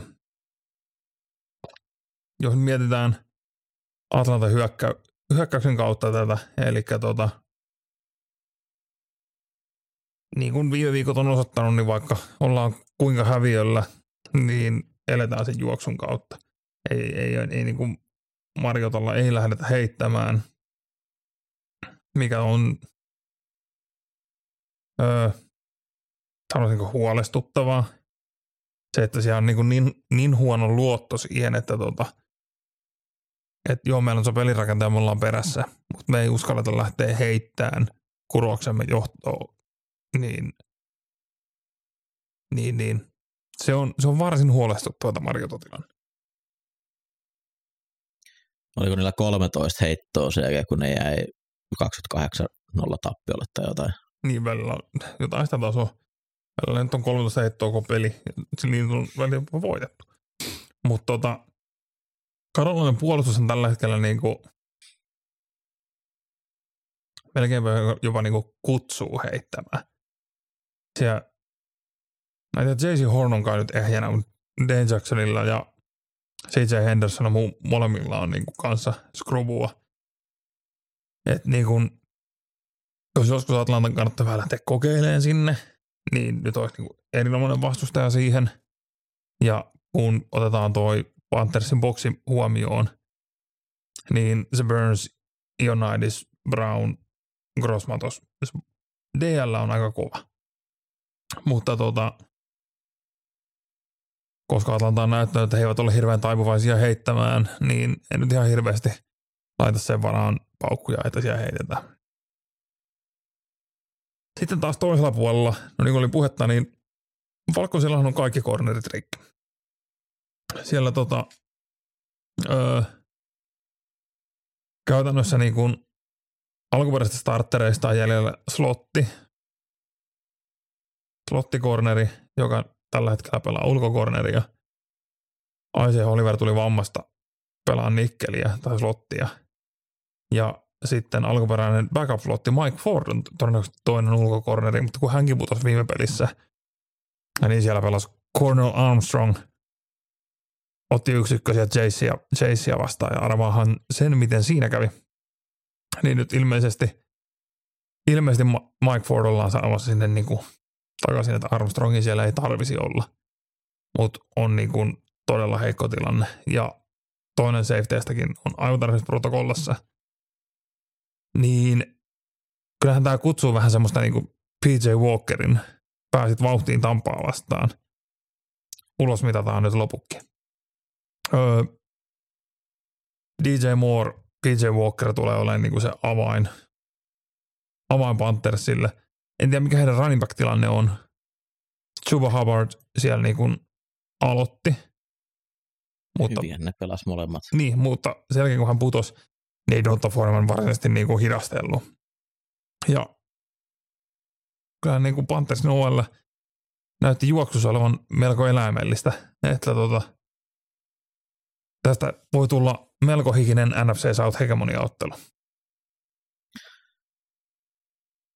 Dallas isännöi Chicago Bearsia ja Dallas hyökkäys haluaa varmasti juosta aika paljon. Olivat edelleen todella juoksupainotteinen, vaikka Dak Prescott teki paluun. Ja mikä siinä olla, heidän hyökkäyslinja on pelannut erinomaisen kauden ja heidän heittohyökkäyskin perustuu aika vahvasti juoksuun, eli hämätään paljon juoksemista ja sitten heitetään sen jälkeen. Ja se on ollut avain, avain onnea tuossa hyökkäyksessä. Se ei ole mitään säkenevää kyllä vieläkään, ei ollut Dallasia vastaan, vaikka nyt lopussa vähän tuo ero karkas, niin se oli kuitenkin enemmän melkein jopa Detroitin huonoutta, että Dallas ei ollut tappiolla siinä ottelussa viimeisellä neljänneksellä. Chicago on todella huono juoksupuolustus ja sitä vastaan kyllä tuo Dallasin linja niin pitäisi pystyä kairaamaan hyviäkin juoksu, juoksuaukkoja. Toivottavasti taas enemmän Tony Pollardille kuin Ezekiel Elliotille. Chicago takakentällä heidän kakkoskierroksella varattu rukikorneri Kyle Cord, Kyler Gordon on ollut todella huono. Ja sinne varmasti tullaan hyökkäämään aika paljon. Michael Gallup ei ole ollut kyllä vielä lähelläkään omaa tasonsa. Tuon palas tuossa muutama ottelu sitten ison loukkaantumisen jälkeen, mutta selkeästi näkyy, että räjähtyvyys sieltä puuttuu, mutta CD Lamb on nostanut tasoaan tuossa kauden mittaan aika paljon. Kyllä tässä lähtökohtaisesti pidän Dallasia edellä tässä parissa. Toisen puolen palloa sitten, vaikka nyt tuli tuota Chicago hyökkäystä kehuttuu, kun oli keksitty hyvä pelisuunnitelma Justin Fieldsille, niin tämä ottelu kyllä pelottaa mua aika paljon – Fields on eniten säkkejä ottava pelirakentaja. Dallas säkittää ylivoimaisesti eniten koko liikassa. Jos selviää alle viidellä säkillä, niin olen yllättynyt. Kannattaa seurata erityisesti, miten toi Dallasin DL pelaa ja ennen kaikkea, että miten teknisesti he toteuttaa niitä omia rushejaan, eli se tulee paljon, paljon, paljon stuntteja, aivan ylivoimaisesti liikas eniten stunttaava DL, Eli stuntti tarkoittaa sitä, että mennään ristiin siinä puolustuksen linjapelaajat, ja niiden poiminen on aina vaikeaa. Mä en ymmärrä, minkä takia puolustukset ei käytä sitä niitä enemmän. Erityisesti heittodowneilla, mutta myös juoksuissa sotkee todella pahasti hyökkäyksen linjan tekemistä. Plus se pakottaa treeniajan sitten keskittymään, miten me blokataan niitä stuntteja vastaan, jolloin sitten taas se normipeli on ehkä vähän vähemmän drillattua asiaa. Dallasin D on ylivoimasti parasta, mitä tässä ottelussa on tarjolla. Micah Parsons pelasti jälleen yhden TD aivan älyttömällä huustalla. Mä haluaisin nähdä, kun se pelaisi laita hyökkää tai keskushyökkää ja se voisi olla siinäkin aika hyvä. Chicago hyökkäys toivottavasti jatkaa samalla tiellä, mitä oli tuossa Patriotsia vastaan, mutta nyt on kyllä liian iso suupala edessä ja tästä tulee kyllä voitto jäämään kotijoukkueelle. Detroit isännöi Miamia. Siellä Detroit on ollut täysin umpiunessa hyökkäyksessä viimeiset kaksi ottelua. Onko kolme pistettä hyökkäystä tehnyt kahteen otteluun tai kuusi pistettä, joten todella vähän joka tapauksessa. Näin on, näin on. Öö, niin, öö, Miami vastaan öö, hyöketessä, niin, niin tota, kyllä siellä niin kuin tilaa pitäisi olla laidoilla, että toi Miamin corneriosasto ei, ei mikään häppönen ole. Xavier Howard ihan ei ole, ei ole vanha, vanhalla tasollaan, eli, eli tota, pystyy hyökkäämään sinne toisella puolella tämä Noah Igbonagni, niin tota, on ollut hyvin, hyvin isoissa vaikeuksissa kyllä, että et kyllä tuolla niin pitäisi löytyä, löytyä tilaa, tilaa heittää, heittää sitä palloa, että et, kyllä niin kuitenkin sitä laatua, jonkinnäköistä laatua tuosta niin rissukalustosta löytyy, niin, niin mistä, mistä se hyökkäys löytyy, niin mä en oikein usko, että tuota juoksuu ihan samalla tavalla kuin alkukaudesta pystyy, pystyy Miamiin vastaan ää, viljellä. Toi puolustuksen linja, linja on ollut kohtuu, kohtuu kova ja varsinkin tuolla Christian Wilkinson on tehnyt kovaa, kovaa tuhoa keskellä. Et jostain se nyt on löydyttävä, löydyttävä tähän peliin, koska niin pisteitä, pisteitä kyllä joutuu tässä tekemään. Et, ähm, tuon eka peli takas, takas niin tota, äh, RPO-peli toimi nä, nätisti, eli löytyi löyty hyviä siivuja, hyviä siivuja siitä niin kuin slotista äh, nopeille laitahyökkäjille. Et se pitää jotenkin ottaa pois, että sitten kun tuo taas tällaisia normiheittosetteihin joutu, niin itse asiassa pelasi melko huonostikin ja, ja heitti paljon niin kuin pikattavia palloja, että pystyisikö Detroitin D jotenkin saamaan pois tuota RPOta ja pakottamaan, pakottamaan tuo sitten ää, normaali päässetteihin ja hyökkäämään sitten niin kuin blitzeillä tai ää, stunteilla sitten Eichenbergia ja ää, vasenta guardia ja, ja sitten tota myös ää, oikeita täkkeliä Brandon Shellia vastaan, että siinä heikkoudet löytyy, mutta kyllä toi Detroitin puolustus sen verran surullista kamaa on, että, että vähän veikkaa, että siellä, siellä kaikki niin kuin kyllä heiluu omissa päissään, että, että kyllä niin kuin Miami kaikin puolin terävämpi joukkue tässä on. Joo, Dallas juoksi yli, yli Detroitista kyllä. ja kyllä varmaan tulee myös sitä Miami näkymään. Toi on niin veemäinen toi Miami laitahyökkäjä osasto, että niin, itse nyt en ole puolustuksen valmentaja, että mä halusin pelaa Manoa RPOta vastaan, mutta lähdepä pelaa Manoa mm. Hilli ja Waddlea vastaan. Sepä. Niin sitten, sitten ei tule yhtään mitään, joka pakottaa sitten siihen Joneen ja sitten siellä on ikkuna, mihin tuo pystyy heittämään. Mutta oli kyllä mun mielestä tosi huono ottelu häneltä sen e- ekan kahden raivin jälkeen oikeastaan. Että epätarkkoja heittoja, mitkä tiputti sitten näiden pitkienkin siivujen jaardimääriä, kun laitahyökkäjät ei päässyt vauhtiin ottaa – lisää jaardeja kiinnioton jälkeen, ja sitten olisi varmaan neljä palloa, mitkä olisi pitänyt ottaa kiinni vastustaja puolustajien, mutta ei, ei vaan maistunut. Sitten mennään Minnesotaan. Siellä Vikings kohtaa Arizonan, jossa pelirakentaja huutaa päävalmentajalle, että calm the fuck down. Joo. Arizona, niin viime viikolla kysellä, onko Cliff Kingsbury vaan nätti. Matt Rule. Ja tota... Onko se edes niin nätti? Mun mielestä siis se ei ole top 5 komeimmissa valmentajissa. Sä sanoit komea, mä sanoin nätti. No ei olisi näte, nätein. No se on aika nätti. Niin asia. Niin tota, Arizona jo onnistui voittaa Thursday Night Footballissa. mutta tota, se tuli kuitenkin kahden piksiksin kautta ja ei se, ei se hyökkäys nyt vieläkään, vieläkään päässyt varsinaisesti vakuuttamaan. Öö, Minnesota puolestaan tulee Bailta ja ovat, ovat varmasti hyvin tietoisia, mitä, miten Arizona lähdetään kaataa. Arizonan juoksupuolustus on hyvä, mutta heittoa vastaan he ovat kanssa melko hyvässä. Niin jos tätä ottelua ei lähdetä Kirkin ja Jeffersonin kautta rakentaan, niin en tiedä mitä tuo oikein tapahtuu. Öö, Cousins, mä, mä, mä oon jopa niin luottavainen tähän peliin, että kun Vantaisen Mahomes on bye viikolla, niin mä hain Kirk Cousinsin johdattamaan Mikko meidän joukkoja. Tässä tulee iso viikko Kirkille. Tai sitten mä kirosin hänet ihan to- totaalisesti. Öö, tulee olemaan mielenkiintoista, miten Dalvin Cook pystyy tuot eteneen, koska Arizona on ollut aika hyvä sitä juoksua vastaan. Mutta tota,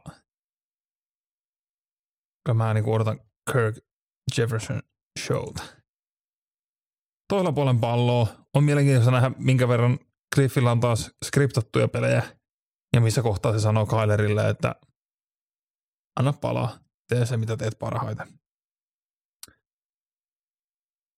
Ja Nuke Hopkinsin paluupeli öö, näytti, näytti aika hyvältä.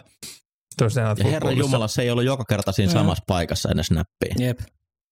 Joo, ja siis palattakoon vielä sen verran, että se, että mies oli mitä kuusi peliä pelikielossa käytännössä roinaamisesta, niin hän julkaisi comeback-videon, mikä oli siis tämmöinen ammattomaisesti kuvattu promovideo siitä, kuinka hän tulee pelikielosta takaisin.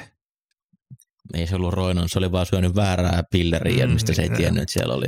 Joo, se, se on ikävää kun näin käy. Mutta se, että sä teet siitä comeback-videon, on niinku, ei, ei voi kun ihailla tota niinku, se oli, se oli todella Amerikkaa. Et niinku, taustalla soi toi LL se Don't Call It a Comeback, sillä no ei kukaan kutsu tätä comebackiksi, sä tulet pelikiallosta takaisin. Mutta se näytti siltä, että niinku, ö, Hopkins on Hopkins ja sitä ehkä Murray on tuohon kaivannut. Et sen avulla Vikingsin puolustus ei, ei ole kuitenkaan niin häävi, häävi ollut tässä. Niin kyllä niin kuin, äh, Cardinalsinkin toivo elää nimenomaan Hopkinsin kautta. Mutta tota, mä uskon, että tämä Minnesotalle kääntyy. New Orleans Saints isännöi Las Vegas Raidersia ja kuka mahtaa olla Saintsin pelirakentajana ja onko sillä väliä? Kaksi piksiksiä Andy Daltonilta viime ottelussa ja yksi pikki, kun hyökkäys oli itse tekemässä TDtä. Käytännössä noilla joukkue hävisi ja tiedetään, mikä on James Winstonin spesiaali, se on myös ne piksiksit. Äh, juuri tulleen tiedon mukaan Winston ei ainakaan vielä ole täydessä 100 prosentin kunnossa, tai mahdollisesti se on se Dalton, joka jatkaa tässä. Siellä on myös se kolmas kuupe ja sen spesiaali on toi poveri oikealle.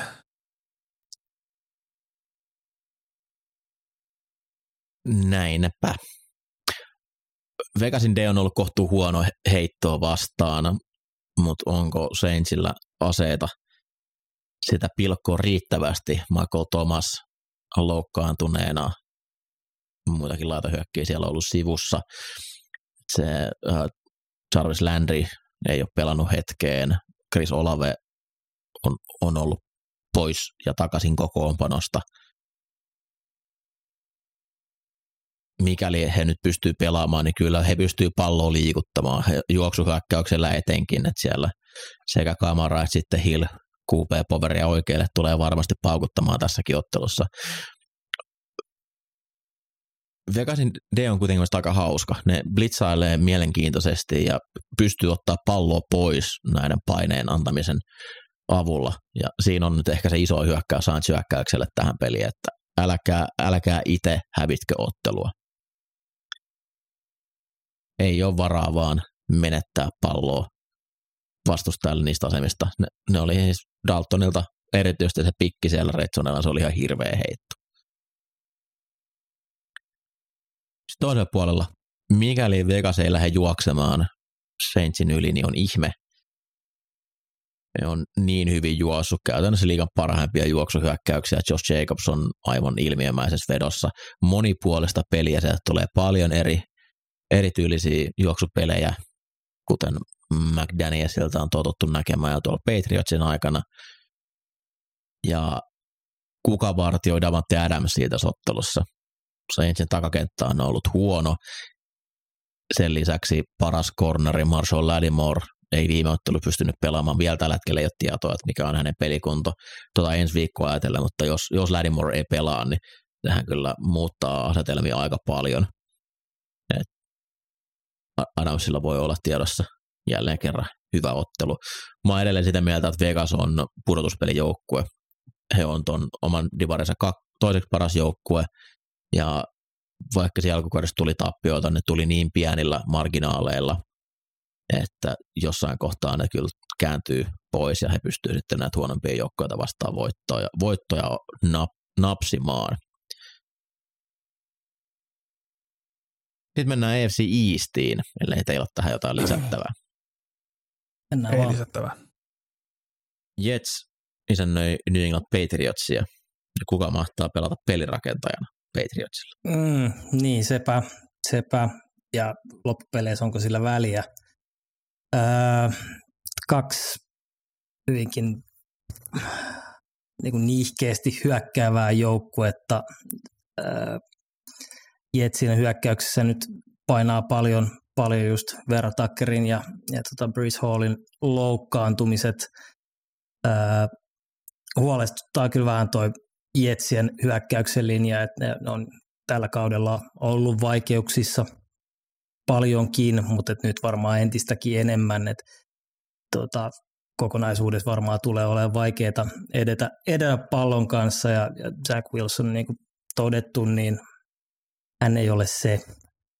Ää, harmittaa, koska tuolla on kuitenkin hyviä laitahyökkäjiä, nuoria potentiaalisia laitahyökkäjiä, niin miksei saada, saada hommaa äh, käynnistettyä ja, ja kyllä niin kuin Patriotsin puolustusta vastaan, niin varsinkin pitäisi pystyä, pystyä juoksemaan, mutta että tällä, tällä kokoonpanolla e, en ole ihan varma, että onnistuuko. Sitten taas, jos miettii Patriotsin hyökkäystä, niin Jetsien, Jetsien puolustus on ollut, ollut kova, parantanut ihan jatkuvasti, jatkuvasti viikko viikolta. Et siellä on hyvä puolustuksen linja, hyvät cornerit, sillä pääsee jo pitkälle, pitkälle NFLssä. Et, ää, varsinkin niin kun, jos Bailey Zappi siellä pelaa, niin, niin mä veikkaan, että siellä muutama syötön katko Jetsi, Jetsi puolustukselta tulee olemaan otettavina ja, ja tota, se on se, mikä kääntää, kääntää kyllä mun pelin, mun mielestä pelin niin kuin Jetsin puolelle, mutta et mennäänkö yli 35 pisteen kokonaisuuden, niin, niin en tiedä, että tosi tiukka peli tulee olemaan ja, ja tota, aika koliko heitto, että kumpi tämän vie. Asiat on kyllä muuttunut aika paljon. On siis ihan älytöntä. Ja se, kuinka paljon Jets fiilaa itse tällä hetkellä, he tulee niin kuin Ää. niissä uusissa mustissa alternatiivissa, heillä on musta alternate helmet Patriotsia vastaan, mikä on perinteisesti ollut niin tämmöinen uhrilahjapeli lähinnä. Niin tämä, tämä on hauskaa, että voimasuhteet elää. Ja kyllä Jetsi, Jetsi saa fiilaa itse. Se on niinku, että vihdoinkin jotain kivaa. Edes hetken. Mm. Pennsylvaniassa pelataan osavaltion sisäinen ottelu. Tällä hetkellä vielä tappioton joukkue. Liigan ainoa sellainen Philadelphia Eagles ja noin Pittsburgh, Pittsburgh Steelersia. Tämä tulee myös Seemorelta tämä ottelu ja minä menen kommentoimaan sitä. Ville. Joo, tässä niin kuin, öö, Eagles, Eagles tulee niinku levänneenä ottamaan haastaja vastaan tuosta niinku kovasta Steelers-puolustuksesta, joka on oikeasti näyttänyt ajoittain tosi hyvältäkin, öö, mutta tota, kohtaa nyt todella kovan OLn Cam Hayward, Cam Haywardilla, Highsmithillä, mahdollisesti jopa TJ Wattia väläyteltiin. En tiedä, onko vielä niinku sen tarkempaa, onko mikä terveystilanne tällä hetkellä. Ei ainakaan mulla tietoa, että Joo. pystyisi pelaamaan. Niin, kuulostikin vähän ehkä liioitellulta. Mutta tota, ää, siihen tulee vastaan niin kova OL nyt. Ja Eagles OL on käytännössä tehnyt jokaisesta vas- vastaan tulijasta täysin silppua. Ja tota, tämä matchup niinku, vaikka Steelers puolustus on kova, mutta se perustuu niinku siihen, että se on siinä boksissa kova, heidän cornerit ei ole häävit. Niin AJ Brown, Devonta Smith, nyt Hurts, niin nyt, nyt olisi kanssa niinku aika hyvä matchup siellä. Öö, Steelersin takakenttä on ajoittain horjunut, mutta ei sekään niinku huono, huono ole. Siellä on tosi kova safety duo taustalla. Niin tässä, tässä tulee Eaglesille kyllä niinku hyvä, hyvä haaste heidän hyökkäykselleen. Mutta sitten toisella puolella palloa. Eagles-puolustus on todella kovassa vedossa. Tulee levänneenä ja etenkin, niinku, etenkin Eaglesin heittopuolustus. Tosin he, he niinku ovat olleet, olleet niinku tilanteessa, että vastaan saat pakotettukin lopussa heittämään. Ja se luonnollisesti vähän heikentää heidän juoksupuolustusnumeroita, että sitten siellä voi jotain pientä.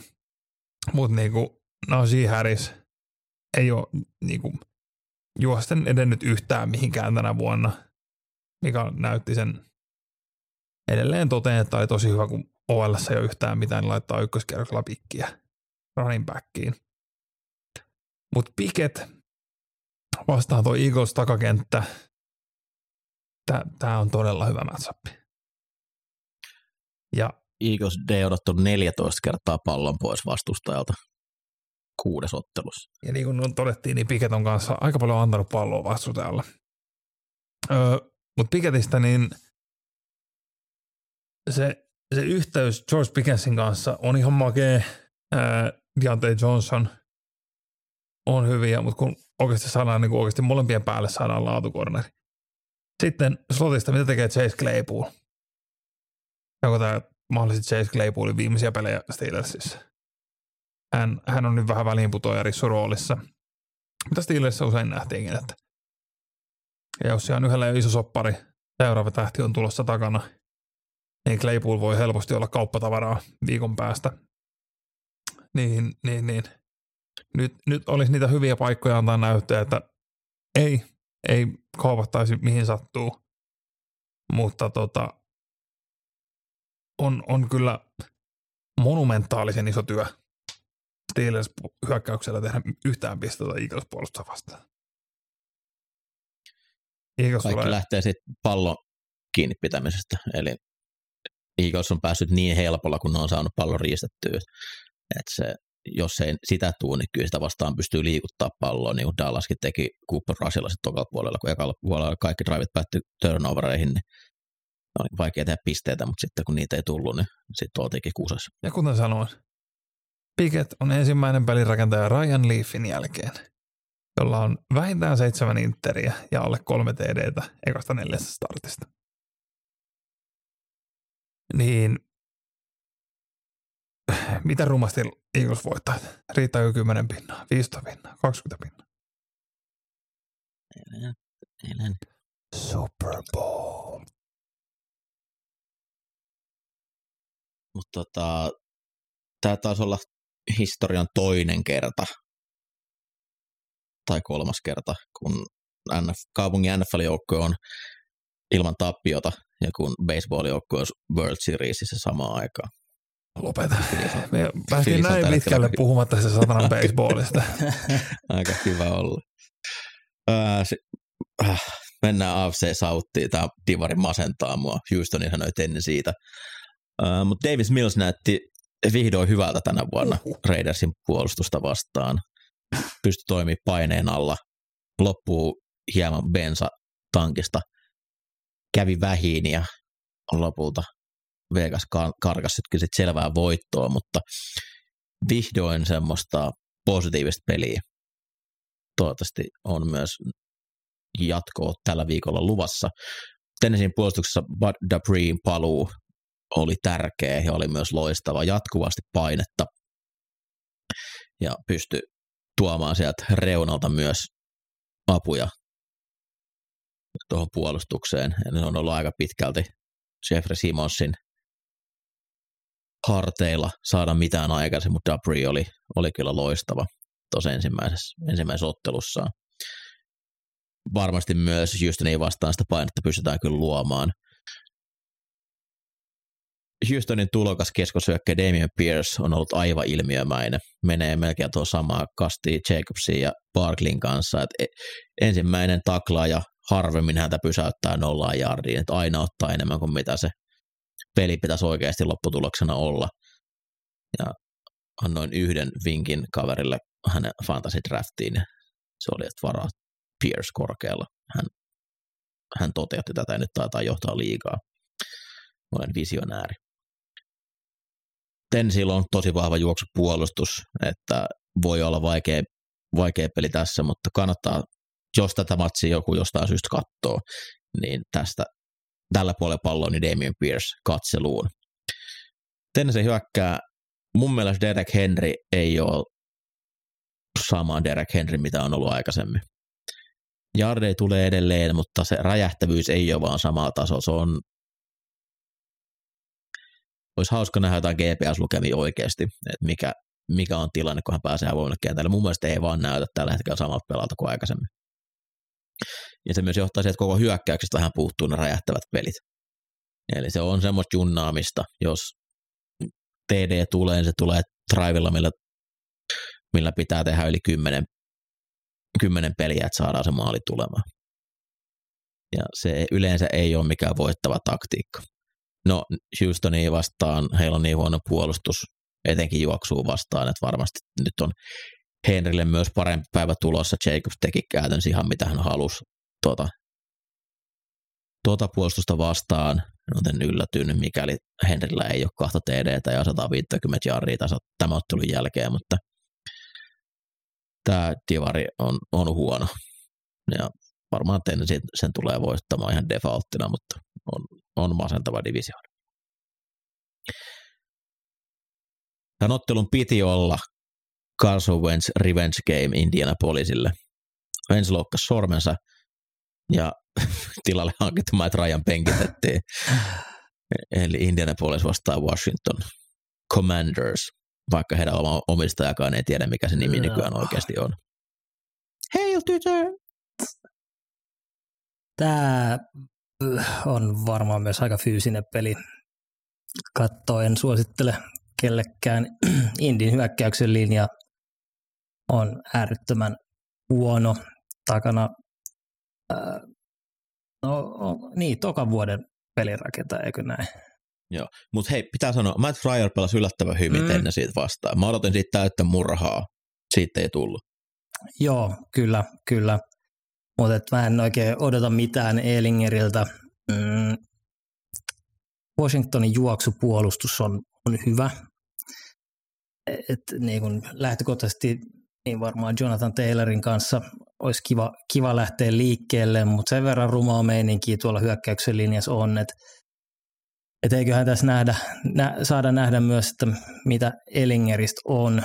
Että kyllä niin heittäen tuolla pitäisi pystyä liikuttaa palloa, mutta en mä nyt oikein usko, että, että tällä poppoolla saadaan ihan hirveästi aikaiseksi. Tuo Indi-hyökkäys on ollut kyllä niin kuin surullinen, enkä, enkä sitten oota, oota siltä puolelta juuri mitään.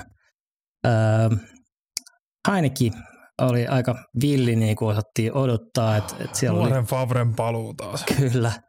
Siellä oli komeet, komeet heittoi paineen alla, mutta sitten myös niin kuin äärettömän rumia suorituksia. Ja Indin puolustus on kyllä niin kuin viikko viikolta parantanut, parantanut. Et, et tota, kovia matchappeja tuolla kuitenkin, kuitenkin on, että et Stefan Gilmore on pelannut mun mielestä ihan oivaa kautta, kautta ja tota, toi Rissu Cornerin matchupit kyllä niin kuin silleen kiinnostaa, mutta mut aika tällainen grindipeli, grindipeli tässä täs varmaan tullaan näkemään ja luotan kyllä, että Hainikin ne muutamat isot pelit pystyy sieltä kaivamaan, kaivamaan että jos pystyy vähän edes hillitsemään sitä, sitä gunslinger mentality ja, ja pelaamaan vähän ehkä sellaisen äh, no sellaisen so, safeimman pelin, niin, niin eiköhän tuolta Washingtonin hyökkäyksestä muutama, muutama iso peli löydy ja, ja tota, jos ei nyt ihan nollille, niin hyvin pieniin pisteisiin Indi hyökkäys tulee päätymään, että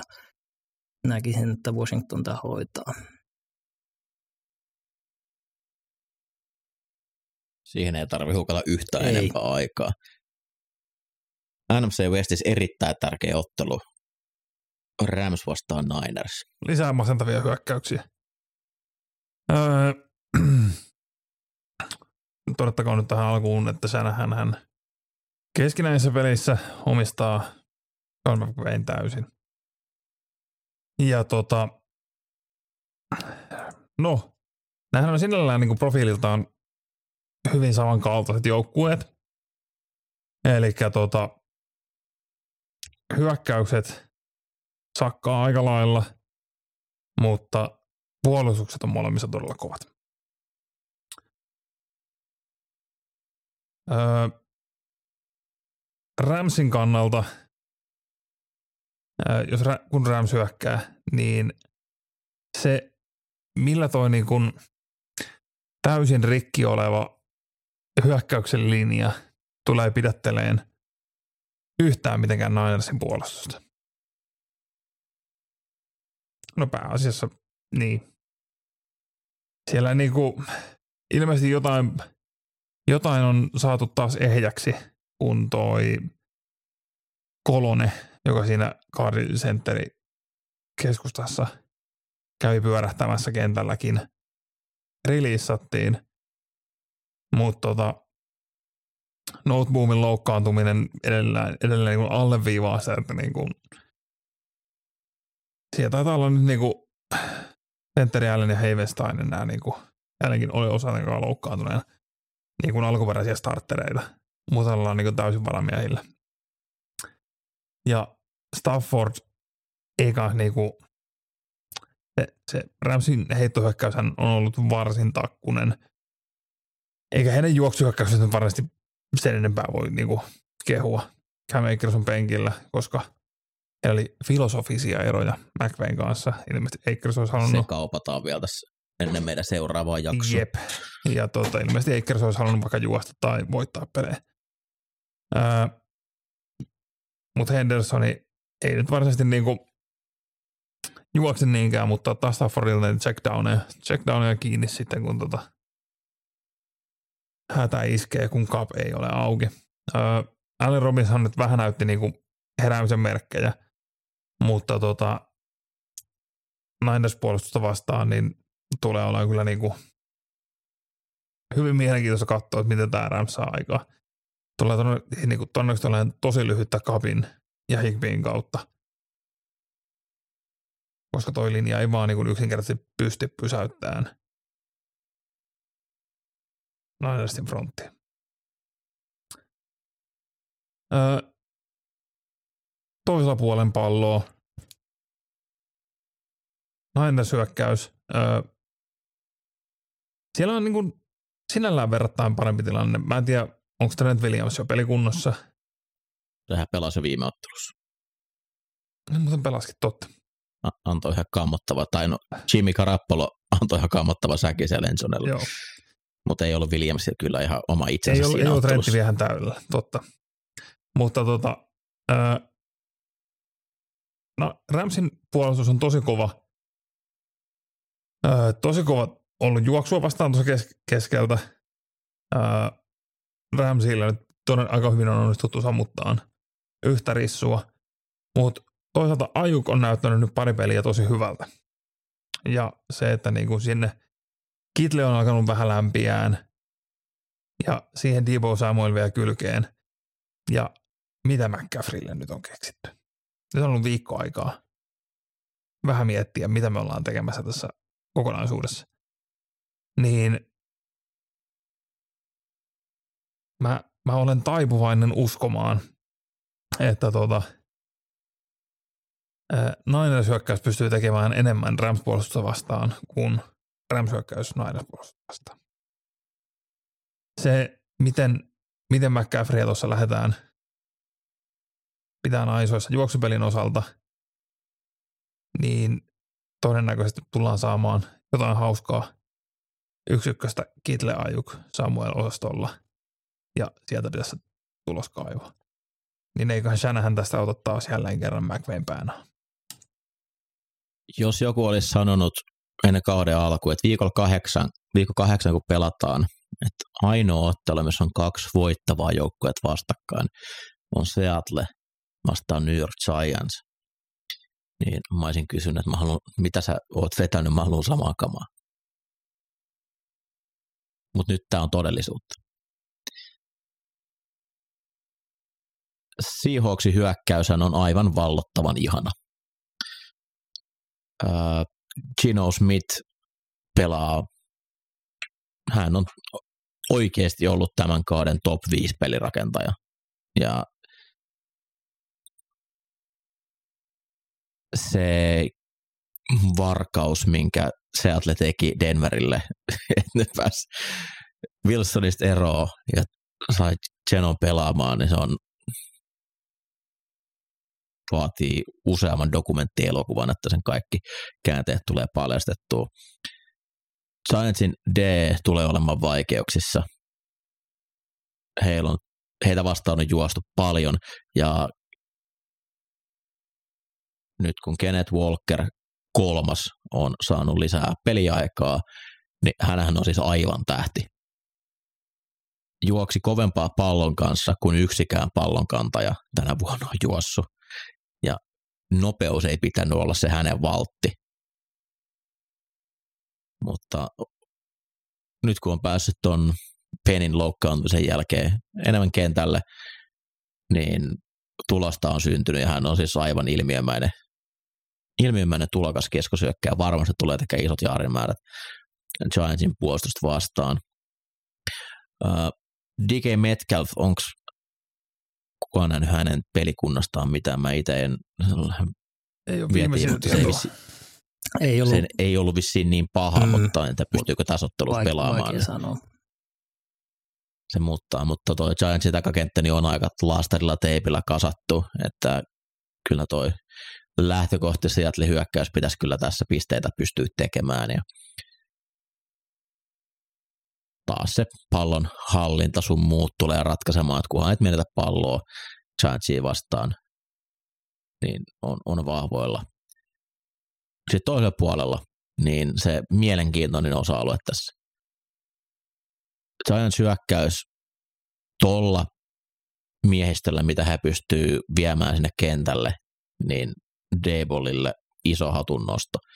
Siellä ei ole No Slayton on varmaan semmoinen laitahyökkäjä, kenen ne odotti, että pitäisi pystyä pelaamaan tänä vuonna paljon snappeja. Kaikki muut on varamiehiä, koska pelaajat on loukkaantuneena. Barklin kautta paljon kulkee. Se oli esimerkiksi viime viikolla Jacksia vastaan yksi drive, missä oli koko ajan yksi ylimääräinen linjamies Tidenin paikalla ja sitten vaan juostiin käytännössä samaa peliä. Seahawks on ottanut palloa vastustajalta pois ja se on se, millä he on paljon äh, niin voittava rekordi johtuu paljon pitkälti siitä, että he pystyy, pystyy ryöstämään palloa vastuussa. 12 palloristoa yhteensä tänä vuonna. Se on tosi hyvä määrä kaksi, kaksi per ottelu, sieltä löytyy paljon niitä pelaajia. Eli nyt punnitaan sitten sitä Daniel Jonesin kasvuun. Noi cornerit on palloahneita pelaajia. Tariq Woolen erityisesti. Jos mä juoksen 4-2 ja mä oon 6 pitkä, niin miksi sä heität mua päin? Älä heitä feidiä tänne. Kyllä. Juoksun kautta, juoksun kautta, sillä, siinä on mun mielestä aseet, millä Giantsin kannattaa tuohon lähteä, että se on sieltä sieltä puolustukselle semmoinen, mitä, mitä niitä jardeja pystyy saamaan, mutta tämä on hieno ottelu. Mun mielestä tässä on kaksi joukkuetta, mitkä näillä näkymien pudotuspeleihin menossa. Ja miten pitkälle toi Giantsin trase, niin kuin nuorella kävely voi kestää, että he voittaa kaikki tiukat ottelut. Epäilen, että se putki katkeaa nyt.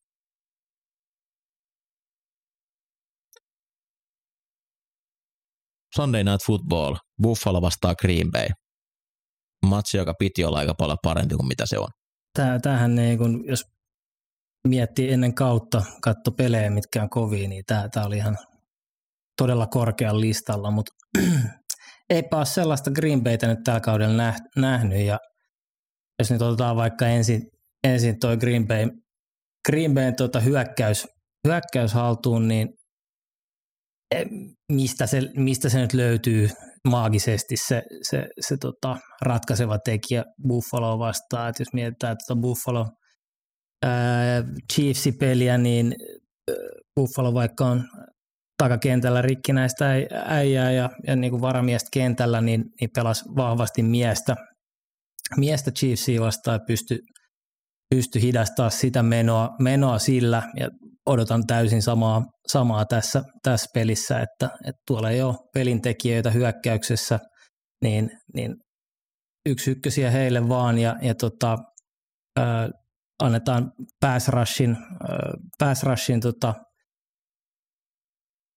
ottaa haltuun toi hyökkäyksen linja ja, tota, en mä, siis ei Rodgers niinku varmasti tulla näkemään, että pallo lähtee kädestä nopeasti, mutta mut jos siellä on pressimano, niin miten, miten sä pystyt saamaan sen, sen aikaiseksi. Et tota, kyllä tässä jo, jollain tavalla pitää saada isoja pelejä aikaiseksi ja en mä oikein näe, että mistä ne, mistä ne tulee.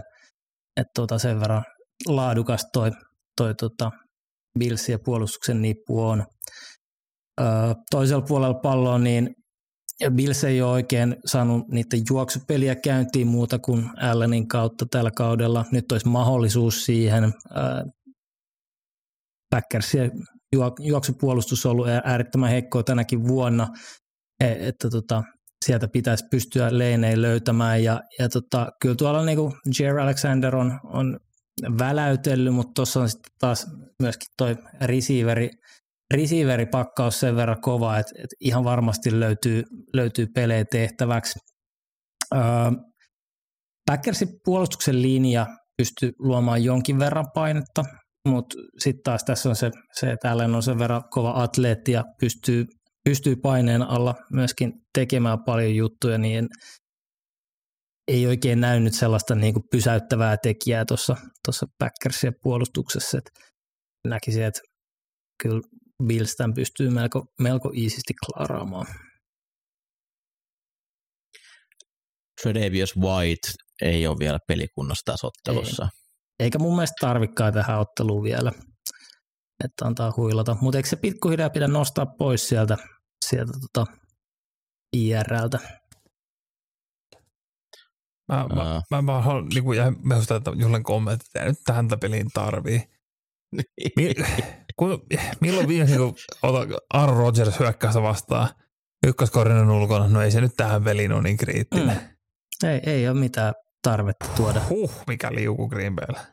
Uh. Joo, on, on erikoinen tilanne. Tämä tuntuu vähän jo niin kuin hällä väliä matsilta. Ehkä toivon olevani väärässä, mutta tot, on ollut ihan äärettömän ikävää ja raskasta katsoa Packersin pelejä jälkilähetyksenä. Se, on niin kuin, se vaan näyttää haluttomalta ja mauttomalta ja kaukana siitä kahden viime vuoden suoritustasosta. Viikko päättyy sitten Clevelandissa Monday Night Football-ottelussa, kun Cincinnati Bengals tulee Brownsin vieraaksi. Joo, tuosta Bengalsistahan niin nostettiin ihan voittaa sekä hyökkäystä että puolustuksen puolta, että niin kuin on saatu hommia taas hiiriin, niin on hyvä aloittaa, aloittaa sen kautta, että tota, Brownsin puolustushan nyt on, öö, siellä on erinäköisiä vammoja ollut ja Clownia Garretti ollut vuorotellen sivussa ja välillä samaan aikaan ja öö, linebackereissa oli loukkaantumisia, nyt siellä Dion Jones Kio oli, oli kentällä, joka Falkosta sinne hankittiin ja tota, sen, kun, kun tähän, tähän joukkoihin vastaan nyt tuodaan Bengals hyökkäys, joka, joka tosiaan on siirtynyt pelaamaan täysin shotgunista heittään, niin tosi paljonhan niinku vastuuta on Jonah Williamsilla left tackle ja Lyle Collinsilla right. Pidetään se Brownsin vaarallinen pääsrussi sieltä, mutta muuten Brownsin varmasti niinku heidän puolustus nyt ei, ei ole sillain, sillain kuitenkaan päässyt vakuuttaan tänä vuonna. Eli jos, jos vaan hyökkäyksen linja saa ostettua Burolle aikaa, jota on kuitenkin nyt edelleenkin vielä tänä vuonna. Lyötä kun vierasta sikaa, niin tota, tämä, tämä matchup on aika hyvä öö, Cincinnatiin kannalta. Toisella puolen palloa Browns hyökkäys. Öö, hän, hän elää niin kuin Chabin ja Karim Huntin kautta. Brissett on, on ajoittain onnistunut näyttämään hyvältä, mutta Amari Cooper, Peoples Jones, niin kuin se yhteys, yhteys on siellä jonkunlainen, mutta ei se nyt niin kuin, ei se nyt niin hyvä ole, että se täysin vakuuttaisi. Ja niin kuin oli puhetta, että niin Cincinnati ei ole päästänyt yhtään touchdownia vielä toisella puoliskolla, niin jos se Eli Apple puolustuksella pystyy tuommoista tekemään, niin homma toimii. Ja tota, vastaavasti Brownsin, Brownsin tota hyökkäyslinjalla Conklin on pelannut hyvin. Cedric Wilsillä on ollut vähän tekemistä tänä vuonna. Niin Trey Hendrickson ja Sam Hubbard tulee tuomaan painetta. Se tulee olemaan, tulee olemaan hyvä matsi ja totta kai tämmöinen AFC North sisäinen paini aina, aina sytyttää, mutta kyllä mä lasken tämän niin kuin ehdottomasti Bengalsin peliksi.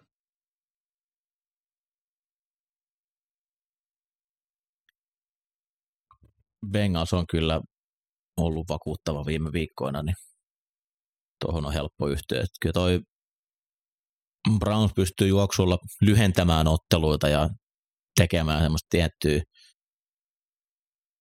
varianssia siihen, että jos et teet yhden, yhdenkin virheen, niin... Kyllä juoksumoottori on vahva siellä, mutta tota... Niin, että jos sulla on niin kuin neljä kunnon pallohallintaa per puoli aika, sitten siellä tulee yksi kiinnipito tai yksi säkki jossain yhden niistä driveista, niin se tuo painetta tehdä pisteitä niillä tietyillä, mutta mut toki sit pitää myös se Brownsin saada pisteet tehtyä niin omilla driveillaan. Et se, että se lyhennät otteluun, niin se ei aina välttämättä ole hyvä asia, mutta se tuo semmoisen satunnaisgeneraattorivaiheen siihen peliin kyllä, mitä he ehkä vähän kaipaakin. Pitäisikö meidän mainita tuosta. Thursday Night Footballista vielä? No mainitsi. Öö, niin, siellä oli semmoinenkin peli. Joo. Ravens kohtaa Tampa Bay, joka on ihan totaalisessa funkissa. Ja niinku, että jos niinku näyttää siltä, että Green Bay tulee olemaan ihan vastaan tuli tällä viikolla, niin jos tuollakin Tampa Bay ottaa turpaan, niin, niin, niin hyvin, hyvin synkäksi meidän Tampassakin. Ja tästä niin kuin yleisesti ottaen tästä niin kuin, miten huonosti, tai miten niin kuin, kärki on irti NFCssäkin, ne ollaan niin kuin selkeästi voittavia rekordeja. Mutta NFC hautti, niin tämä tulee menee niin, että jos Tampa häviää Ravensille, niin se kumpi voittaa Falcons Panthers-pelin, tulee olemaan NFC Southin kärkijoukkue. Sairasta. Tämä, tämä ei ole hyvä juttu. Tampalla on takakentällä loukkaantumishuolia. Winfield ja Baltim- Murphy Bunting on ainakin ulkona. Joo, Balt- Baltimoren heittohyökkäys on ollut vähän tukossa viime viikot, että se on enemmän ollut sitten Lamari omien jalkojen varassa scramble-tilanteessa ne heittopelien jaardit. Et nyt voisi tuota, tuota puolustus vastaan saada sitä vähän toimimaan. Ja mä luulen jotenkin, että Lamari vastaan valmistautuminen lyhyellä viikolla niin ei ole hirveän kivaa. Et se kaikki, mitä sun pitää käydä siihen läpi näiden eri vastuuden kautta, niin lyhyellä aikavälillä ilman, ilman kunnon treeniä, niin Ja Tampalla olisi nyt niin kuin, Kuulostaa ainakin ikävältä hommalta. Tampa kohtasi kuitenkin se Steelersin siinä Get Right-pelissä. Se ei toiminut. Kohtasi Panthersin uudestaan vielä paremmassa Get Right-pelissä. Se ei toiminut. Niin nyt Ravensia vastaan niin kuin, nyt pu- puolustus on, on kovempi. Öö, ehkä niin, kuin ihan niin selkeätä pass kärkeä siellä ei ole. Mutta tota, Alkaa aika korkea aika Tampalle löytää se pelinsä. Näin tämä jakso on nyt vihdoin taputeltu. Kiitoksia taas tässä vaiheessa Ville ja Julle. Kiitos. Kiitos. Ja kiitoksia kaikille kuulijoille. Me palataan asiaa ensi viikolla jälleen asiaa. Oikein mukavaa viikonloppua ja muistakaa, että pelit alkaa tosiaan tuntia aikaisemmin tänä viikon kahdeksan sunnuntaina. Moi moi! Moro. Morjes.